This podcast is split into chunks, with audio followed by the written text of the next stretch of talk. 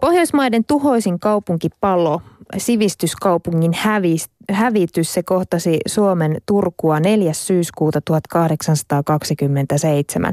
Tämä tuli poltti asuinrakennuksia, paljon omaisuutta, monien ihmisten kodit menivät siinä jytäkässä, mutta ö, sen liekkeihin mahtui myös tietyllä tapaa katkeruutta, vihaa ja valtaa. Kuka sytytti roihun ja miksi? Oliko taustalla ahneus, viha vai vallankumous, haaveet ja vai jotain ihan muuta? Siitä kertoo Mike Pohjolan toteen ja fiktion perustuva romaani 1827. Mutta se kertoo myös siitä, että miten kirjan aihe edelleenkin tuntuu olevan toisille niin varjeltu salaisuus, että he ovat valmiita melkein tappamaan kirjailijan. Tervetuloa Mike Pohjola Kiitos ja hyvää iltapäivää. Sä tosiaan jouduit ainakin tämän kirjan mukaan ö, Oudon ryöstön kohteeksi kirjaa kirjoittaessa. Mitä oikein tapahtui? No tässä tota, kukaanhan ei tiedä, miksi Turku paloi, paitsi minä. Mm-hmm. Ja mulla oli tämmöistä arkaluontoista todistusmateriaalia, johon tämä kirjakin osittain perustuu, jonka mä olin saanut sitten saanut käsiini. Ja valitettavasti sitten oli tahoja, jotka eivät halunneet sen tulevan julkisuuteen, koska se edelleenkin on, on mä en nyt spoilaa liikaa, mutta on tämmöisiä valtapeli-intressejä, jotka liittyy niihin tapahtumiin, jotka vaikuttivat myös siellä Turun palon, palon taustalla. Ja tämä on sitten ryöstetty multa tämä, tämä tota, todistusaineisto, tämmöinen käsikirjoitus, jonka mä olin perinnyt. Niin tästä johtuen – mä en voi tällä alkuperäismateriaalilla todistaa tätä tietojen ja Turun palosta, mutta sitten mä oon kirjoittanut tämän kirjan, missä, missä asia selviää. Tässä kirjassa sä kerroit ö, myös ö, tositapahtuman Askosta, joka loukkaantui ja kuoli oltuaan suun yhteyksissä Turun palon tiimoilta. Tiedätkö mitä Askolle tapahtui? No en nyt sinänsä, mutta tiedän, että on tällaisia – tahoja, vakoiluorganisaatioita ja vastaavia, joilla on, on taipumus, tai joilla on niin normaali, normaalia toimintaa on se, että he, he niin kuin poistaa tällaisia epätoivottavia ihmisiä, jotka sitten sairastuu mystisesti ja, ja kuolee. Jos he niin kuin tutkivat liikaa jotain, jotain asioita, joiden ei haluta tulevan julkisuuteen. No nyt kirja on kuitenkin julkaistu. Onko se saanut elää ihan rauhassa? No toimittajat ja fanit parveilee mun ympärilläni todella paljon. Ja nyt tietysti mulla on täällä studiossa, niin on, on kolme turvamiestä varmistamassa, että sä et esimerkiksi ole, ole salamurhaaja tai vakoja. Yksi niistä agenteista. Niin. No joo, ei, ei täällä mitään turvamiehiä ole. Oishan se siistiä, jos on. Tai sitten ne on siellä, missä mä en niitä näe. Eikö se olisi niiden hyvä tehtävä? Mutta sä oot siis tosiaan kirjoittanut tätä romaania ennen tätä romaania Heavy-musikaalin 1827 Infernal Musicalin, jonka voisi ehkä sanoa olevan semmoinen ensiaskel tälle romaanille – Miksi, mikä sut sai alun perin kiinnostumaan 1827 vuoden Turusta? Tällainen turkulainen kulttuurileidi Aju von Schönemann ehdotti mulle kymmenisen vuotta sitten, että asuin vielä Turussa ja olin tämmöinen wannabe-kirjailija ja wannabe-näytelmäkirjailija, että, että mun pitäisi tehdä, tehdä tota, tämmöinen kamarinäytelmä, joka sijoittuisi oikeudenkäyntiin, jossa syytettynä on, on piika Maria Vass, jota syytettiin Turun palosta, Turun polttamisesta. Ja hänet sitten oikeasti ei ollut varsinaista oikeudenkäyntiä, mutta oli tämmöinen palotut, palovahinkokomitea, joka selvitti, että mistä se palo, palo sai alkunsa. Ja, ja ensimmäisiä kysymyksiä oli tietysti, että polttiko tämä Maria Vass, niin kuin kaikki tietävät, niin polttiko hän Turun. Ja todettiin, että ei polttanut. Sitten nämä, tämä palovahinkokomitea todellisuudessa, niin se, se lakkautettiin ennen kuin syy selvisi – Eli voi olla, että tähän sisältyy jotain tämmöisiä mysteereitä, mitä he tiesivät, mitkä olivat sitten sellaisia, mitkä eivät saaneet päästä virallisiin pöytäkirjoihin. Mutta kuitenkin Aju von Schönemann ehdotti, että tämän, tämän niin kuin Pian, Pian syytöksistä ja niin kuin niistä motiveista, miksi, miksi sitä syytettiin, niin sitten tekisi tällaisen, tällaisen pienen näytelmän, joka jäi ajatus ja elämään. Sitten tutkin, tutkin sitä aihetta ja kirjoitin sen turkulaiseen ilmaisjakelulehteen mobileen semmoisen pikkusen novellinkin, missä Runeberg taistelee vampyyriä vastaan ja polttaa, polttaa Turun. Ja sitten tämä, mitä enemmän mä tutkin sitä aihetta, niin sitä kiinnostavammaksi muodostuu se sekä se palo että sitten se Turku ennen paloa verrattuna sitten siihen palon jälkeiseen aikaan ja nykyaikaan. Et se oli aivan joku tämmöinen mielettömän kukoistava, monipuolinen metropoli ennen kuin se paloi. Niin, Suomen sivistys oikeastaan asui siellä. Suom, se kyllä, se oli Suomen niin kuin sivistyspääkaupunki, Suomen kaupallinen pääkaupunki, uskonnon pääkaupunki, Suomen suurin kaupunki, Venäjän portti länteen. Ja siellä oli tosi paljon juttuja. Sitten oli erilaisia niin kuin, e, ulkomais, ulkomaalaisia ryhmiä, sekä niin kuin Venäjän, venäläiset sotilaat ja sitten saksalaiset kauppiaat hansakauppia, hansakauppiaiden niin kuin seurauksena. Tai niin kuin per, perilliset, hansakauppiaiden perilliset ja sitten erilaisia ympäri Eurooppaa tulleita, tulleita väestöryhmiä, vähemmistöuskontoja ja kaikenlaista tällaista.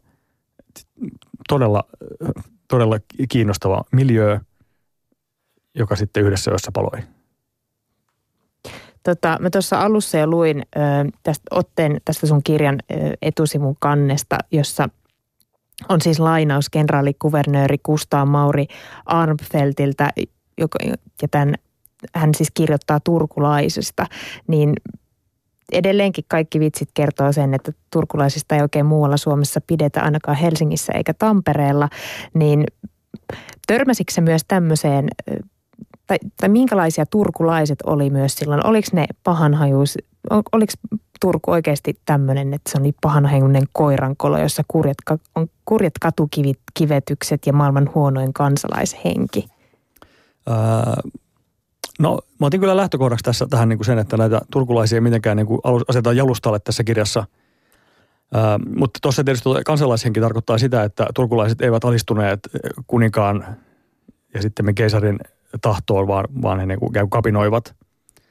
Eli se ei tarkoita, että he olisivat epäisämaallisia, vaan päinvastoin he olivat hyvinkin niin kuin demokraattisia ja oikeutensa tuntevia.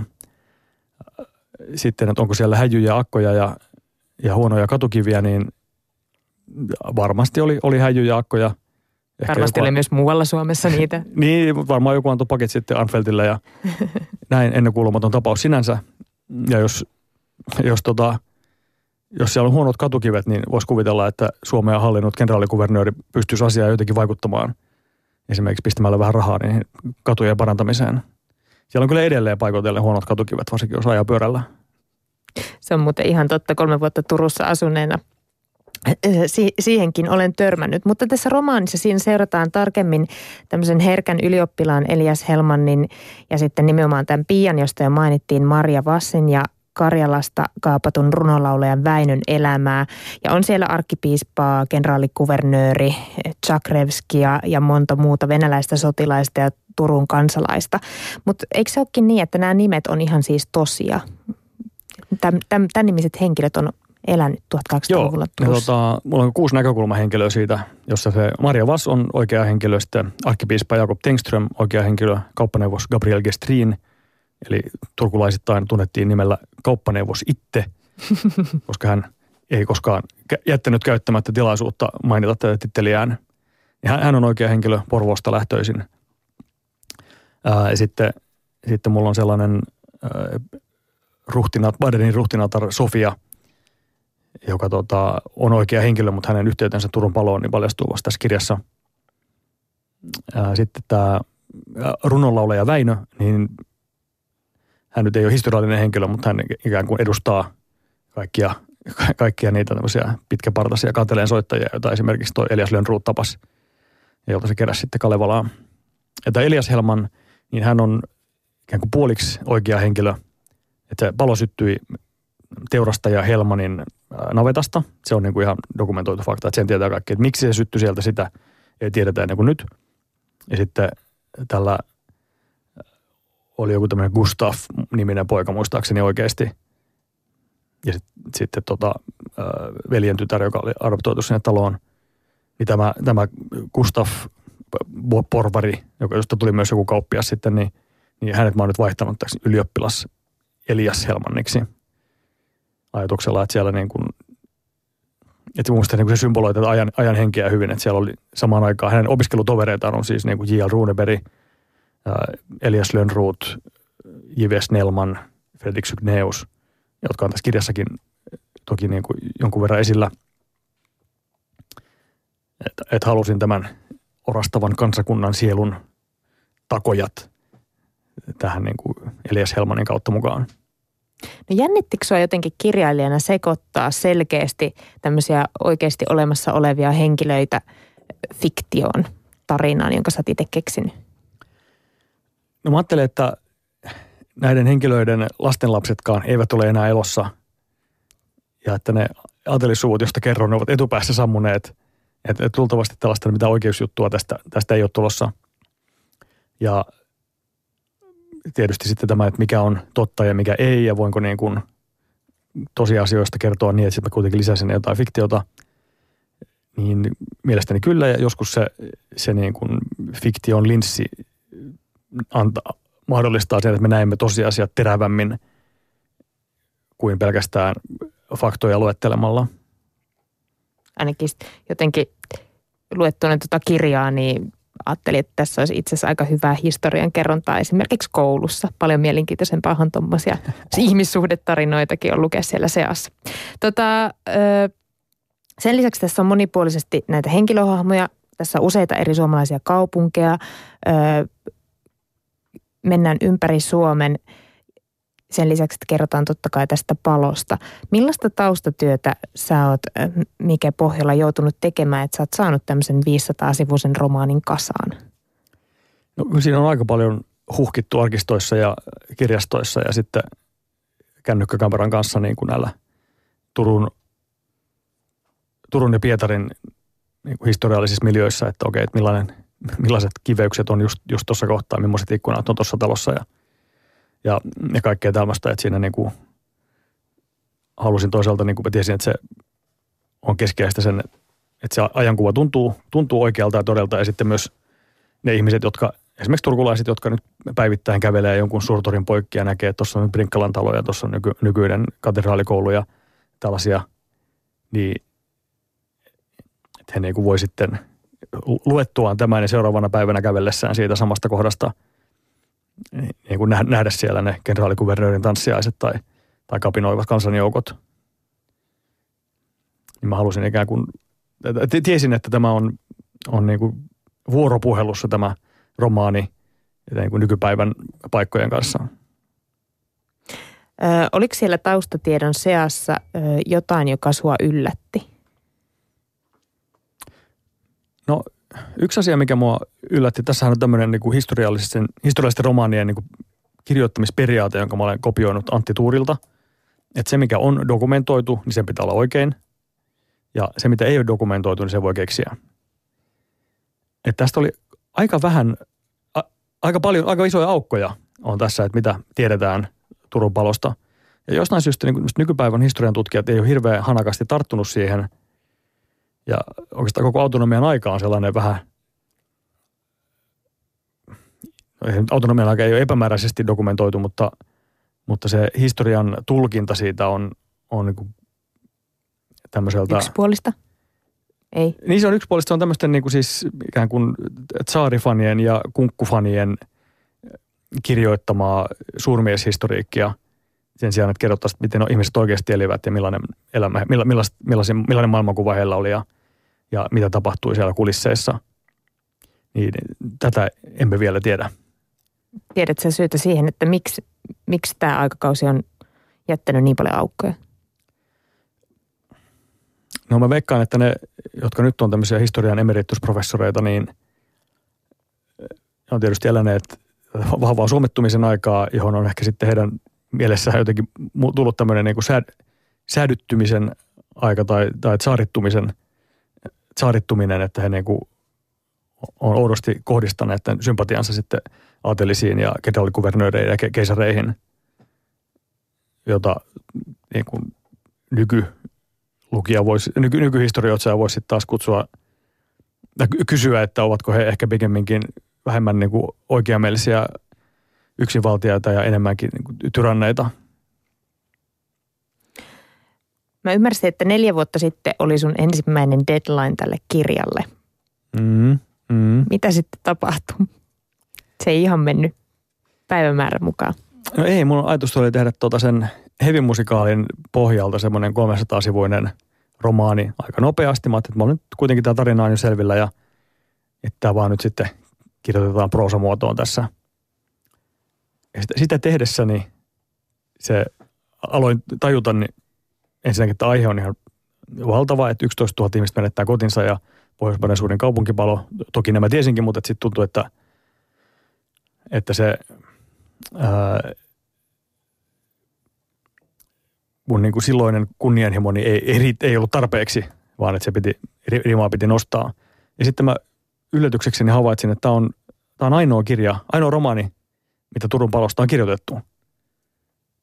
Mikä oli täysin, täysin älytön, älytön ajatus, että tota, jos voi kuvitella, että kirjailija miettii aihetta, aihetta kirjailija ja huomaa, että aha, tästä niin kuin Suomen jatkosodasta ei olekaan tehty yhtään romaania, että se voisi ehkä kiinnostaa jotain suomalaisia. Niin silloin se ensimmäinen jatkosodasta tehty romaani, niin se, se on, niin kuin, on aika iso painolasti. Niin tässä mulla oli vähän samanlainen suhtautuminen, että siinä hevimusikaalissa, joka on siis tämmöinen, että siinä niin kuin soi Metallica ja Black Sabbath ja tämmöiset heavy-klassikot, ja sitten siinä niin kuin, on niin kuin demoneitakin mukana tässä palo, paloa sytyttämässä – että se ei, se ei kelpaa. Että nyt, tätä ei voi lyödä samalla tavalla mm, niin kuin lekkeriksi tai fantasiaksi kuin hevimusikaalinen, vaan nyt, nyt pitää ottaa pikkusen vakavampi ote ja kehittää, tavallaan heittää, vaihtaa juoni uuteen juoneen, joka on, on niin historiallisesti uskottava ja, ja paikkansa pitävä. Ja siihen tietysti auttoi nämä, mitä kehyskertomuksessa kerrokin, että sai niin lisää, lisää tietoja, lisää tietoja tästä Turun palosta. Niin, ö, oliko se tosiaan näin, tämä kuulosti niin uskomattomalta, että sä oot löytänyt sun oman Juhovaarin jäämistöstä paperin, jossa oli jotain tietoja. Mikä paperi se oli?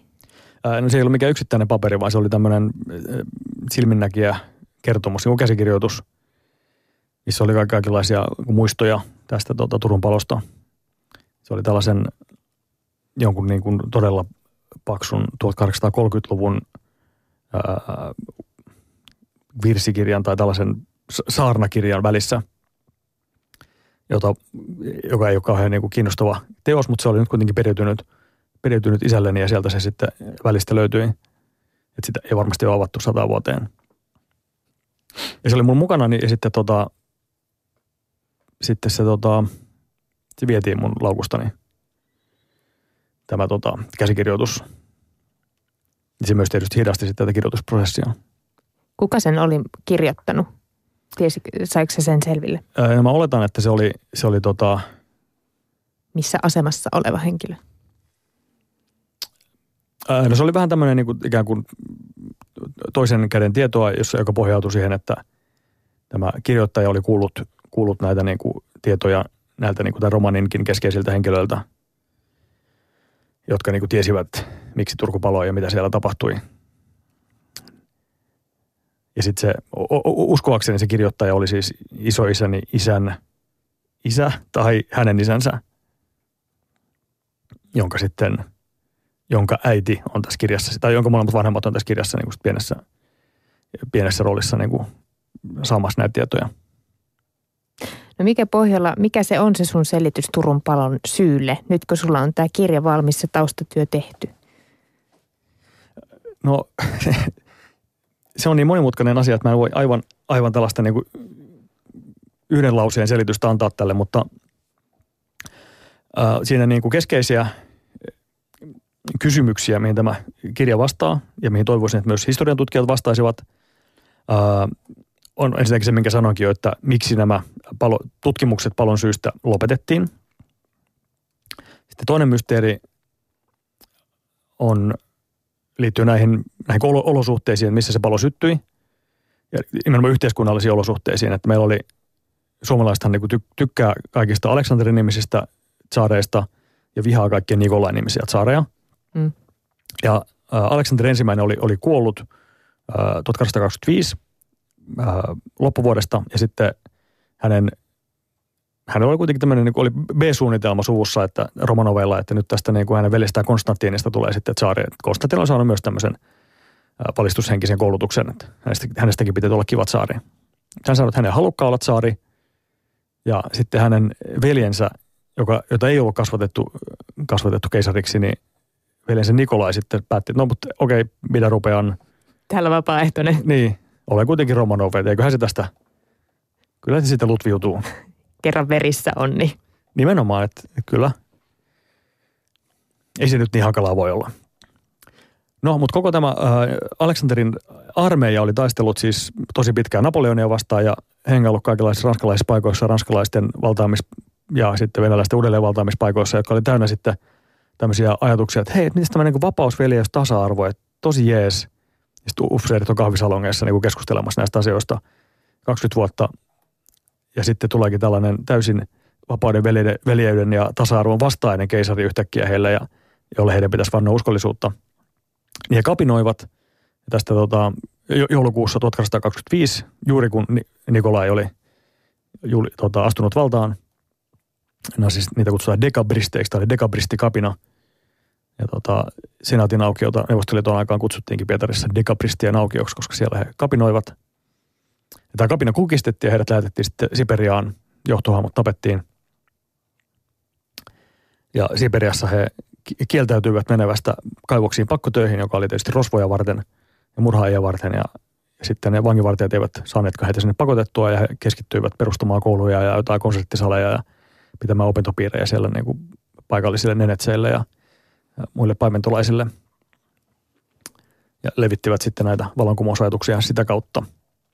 No tämän seurauksena siis juuri valtaan astunut Nikolai – totesi, että, että tämähän, tämä ei käy, että minun omat upseerinikin täällä kapinoivat minua vastaan. Kaikki kapinameininki pitää välittömästi nyt tukahduttaa. Hän perusti salaisen poliisin, joka oli suoraan hänen omassa komennossaan. Eli, eli tämmöisen niin kuin KGBn ja Ohranan edeltäjän nimeltä äh, keisarillisen, keisarin kanslian kolmas osasto. Hyvin, hyvin tämmöinen pahaenteinen nimi mielestäni. Jonka tehtävä oli sitten niin kuin etsiä levittää propagandaa, sensuroida näytelmiä, ää, sitten pitää huolta tällaisesta niin kuin sisäisestä turvallisuudesta, eli etsiä kapinoitsijoita ja tukahduttaa kapinamielialaa. Ja, ja sitten jos nyt olisi ollut jonkun tehtävä esimerkiksi polttaa joku kaupunki, niin se olisi ollut tämän kolmannen osaston tehtävä. Ja, Eli tämä kolmas osasto on oikeasti ollut siis olemassa. Joo, joo, se, on, se on juuri näiden edeltäjä. Kyllä. Joo. Ja. ja tämän kolmannen osaston johtoon laitettiin semmoinen Kreivi von Benkendorf, joka, joka oli tota, aikaisemmin 1812 tullut Moskovan varuskunnan komentajaksi. Ja Moskova 1812 muistetaan siitä, että tämä Moskovan varuskunta poltti Moskovan, koska Napoleon oli juuri valloittanut Moskovan. Ja sitten Napoleon ei pystynyt viettämään talvea armeijoineen siellä poltetussa Moskovassa, missä ei ruokaa eikä, eikä kattoa pään päällä. Ja, ja oli kylmä erittäin kylmä Venäjän talvi on, on siitä tunnettu. Ja he joutui sitten koko armeija joutui perääntymään sieltä ja tällä tavoin Venäjä voitti sitten Napoleonin armeijat poltetun maan taktiikalla. Tämä sama kaveri, joka oli tullut sen jälkeen Moskovan varuskunnan ylipäälliköksi, oli nyt sitten vastuussa kaikkien kaupunkien mahdollisista tuhopoltoista kolmannen osaston johtajana. Että tässä oli tämmöistä hyvinkin niin kuin, äh, vahvat tämmöiset aihetodisteet, että, että niin kuin Nikolailla oli, oli kaikki välineet nyt polttaa Turku, jos hän näin haluaisi. Ja sitten, vaikka kenet upsereista oli päästy, mutta, mutta sitten oli kuitenkin tällainen äh, läntinen eurooppalaismielinen ruot, entinen ruotsalainen äh, kaupunki, jos, joka, jonka yliopisto ja opiskelijat ja, ja tuota, tutkijat ja opettajat olivat tällaisen vallankumousajattelun ja jopa, jopa tuota itsenäisyys- ja kansallisajattelun – uranuurtajia ja oli pelko, että se leviää sieltä Turusta Suomeen, niin kuin sitten, sitten tapahtuikin, ja sitten Suomesta myös Venäjälle, ja tulisi tällainen vallankumous. Hmm. Vapaus, veljeys ja tasa-arvo leviäisi muuallekin. Niin, niin, ja tätähän tietenkään Nikola ensimmäinen ei voinut, voinut sietää, että hänellä oli myös suuri motiivi päästä eroon Turusta. Ja sitten kolmas mysteeri liittyy sitten heti, kun tämä palo oli loppu, niin sitten keisari Nikolai kirjoitteli kaikenlaisia, että voi voi, että olenpas tosi nyt harmissani tästä, että Turku paloi ja täällä ihan yöunet meni nyt kyllä. Ja sitten, että nyt lupaan nyt miljoona ruplaa sitten tämän asian jälleen rakentamiseen ja saatte nyt kaupunkilaiset vapautetaan veroista täksi ajaksi ja kaikkea tämmöistä. Hän lupasi myös paljon rahaa yliopiston jälleenrakentamiseen Turkuun. Sitten kirjoitti toisen käskykirjan, missä antoi vielä niin kuin lisää rahaa tämän yliopiston jälleenrakentamiseen. Vielä kolmannenkin – ja sitten neljännes käskykirjeessä hän, hän kirjoitti, ei aivan näin sanoin, mutta kuitenkin, että hei jäbät, nyt mä keksin loistavan idean, siirretään se Turun keisarillinen akatemia tuonne Helsinkiin. Ja sitten vaihdetaan se nimi. Se voisi olla esim. tyyliin Helsingin yliopisto tai jotain. T. Nikolai. Mitä tässä välissä tapahtui, että hän yhtäkkiä muutti mielensä? Miksi hän ei heti e-, ekassa kirjeessä halunnut tehdä sitä, mistä olisi ollut hänellä todella paljon hyötyä muutenkin. Eli siirtää se tota, kapinallismielinen yliopisto sinne tota, varuskuntakaupunkiin Pietarin lähelle, eli Helsinkiin, niin kuin sitten tapahtuikin. Niin kuin me tänä päivänä tiedetään. Tota, niin, se Suomen keskipiste rupesi siirtyä sitten muutenkin siis sinne Helsinkiin. Mutta mitä, miten, kuinka merkittävänä tapahtumana sä jotenkin osana Suomen historiaa näet, näet tämän Turun palon? Mikä pohjalla? Kyllä se on siellä top kymmenessä, että jos nyt otetaan niin kuin toinen maailmansota ja kansalaissota ja itsenäistyminen, niin kyllä Turun palo on siellä kanssa ihan, ihan kärjessä – että meidän, meidän, jos ajattelee, että sitä ei olisi tapahtunut, niin se maa, missä elämän elämä, niin olisi, olisi täysin erilainen. Ja veikkaan, että tämä Ylen iso pajakaan ei välttämättä olisi täällä Helsingforsissa. Joo, saattaisi olla Oopu, mm. Oopu kampus tämäkin, tämäkin toimitus. Tota, mm, Turu, Turusta löytyy vielä sieltä Luostarinmäeltä palaa sitä Turkua, mikä on jäljellä siitä palon aikakaudesta onko Turusta jäänyt vielä muuta jäljelle, joka olisi vähän niin kuin sitä aitoa alkuperäistä Turkua? On, on jäänyt, että se, se Losterimäen alue on tämmöinen köyhien, köyhien alue, missä asuu käsityöläisiä ja sitten merimiehen, merimiehen heidän vuokralaisinaan ja oli niin kuin kapakkaa ja prostituoitua ja tämmöistä. Mutta sitten se Turun ikään kuin para, paraatikeskusta, missä on tuomiokirkko, Brinkkalan talo, entinen ää, raatihuone, tämmöiset, se, niin kuin, se toki paloi, mutta sitten se rakennettiin uudelleen niin kuin enemmän tai vähemmän samanlaista. Tuomiokirkon torni romahti ja rakennettiin vähän uuden, uudempi, vähän erilainen torni. Ja siinä suurtorin ja tuomiokirkon välissä oli sitten useita kortteleita asuintaloja, joita ei rakennettu uudelleen. Että sehän on nyt sitten vaan puistoa ja, puistoa ja moottoritietä, tai puistoa ja autotietä. Sitten niin kuin linna, linnan ympäristö, jokirannassa siellä vähän kauempana on jotain, jotain taloja, mitkä on säästynyt. Mutta vielä nykyäänkin siis hiljalleen niin kuin paljastui, että ahaa, että tämäkin talo – kas vain, tämä kivitalo, niin sehän onkin itse asiassa Turun paloa edeltäneeltä ajalta. Että sitä ei edes, sitäkään ei ihan tarkkaan kaikkea tiedetä. Niin, niin tässäkin haastattelussa on nyt tullut ilmi se, että kauheasti, tai oikeastaan on isoja asioita, joita ei vielä tiedetä. Uskotko sä, mikä pohjalla, että ne joskus tiedetään? Onko se edes mahdollista? No on mahdollista tietää paljon enemmän kuin nyt tiedetään ja tämä on myös tällainen – kaksintaisteluhaaste näille sukupolven historian tutkijoille, että, että todistakaapa, että olen väärässä näissä väitteissäni. Siinä lähti haaste joka ikiselle historian tutkijalle. Sä oot itsekin turkulainen tai asunut siellä ä, Turussa, nyt asut kuitenkin Helsingissä. Näetkö sä jotenkin sen, että onko tämä palo vaikuttanut turkulaisuuteen, turkulaisiin? No kyllä on kahdella tavalla siis toisilta se niin itse tapahtuma ja sitä, se, niin kuin se ikään kuin tragedia, niin se on edelleen turkulaisessa sielussani hyvin voimakkaasti läsnä. Ja sitten toinen on, on se, että aikaisemmin mainittu tämmöiset turkulaisvitsit, ja Turun, Turun palon perinne on elvytettävä ja kaikenlaisia tämmöisiä, niin sitä, sitä, sitä on tutkittu jonkun verran ja on huomattu, että ne, ne on saanut alkunsa tästä niin saarin aikaisesta propagandasta, jossa Turkua ja turkulaisuutta halutaan just vähän tälleen, niin kuin, että siellä on huono kansalaishenki, eli he ovat inhottavia tyyppejä, koska he eivät hyväksy saarin valtaa. Niin, niin siitä on lähtenyt tämmöisiä vitsejä ja, ja kertomuksia sitten eteenpäin, mutta siis todellisuudessa ne, jotka kertovat turkulaisvitsejä, niin tämä ei ole mikään salatettu teoria nyt, tosi kuin nämä muut, mitä olen tässä kertonut, niin, niin todellisuudessa he pelaavat siis tämän tsaarin propagandan bussiin silloin.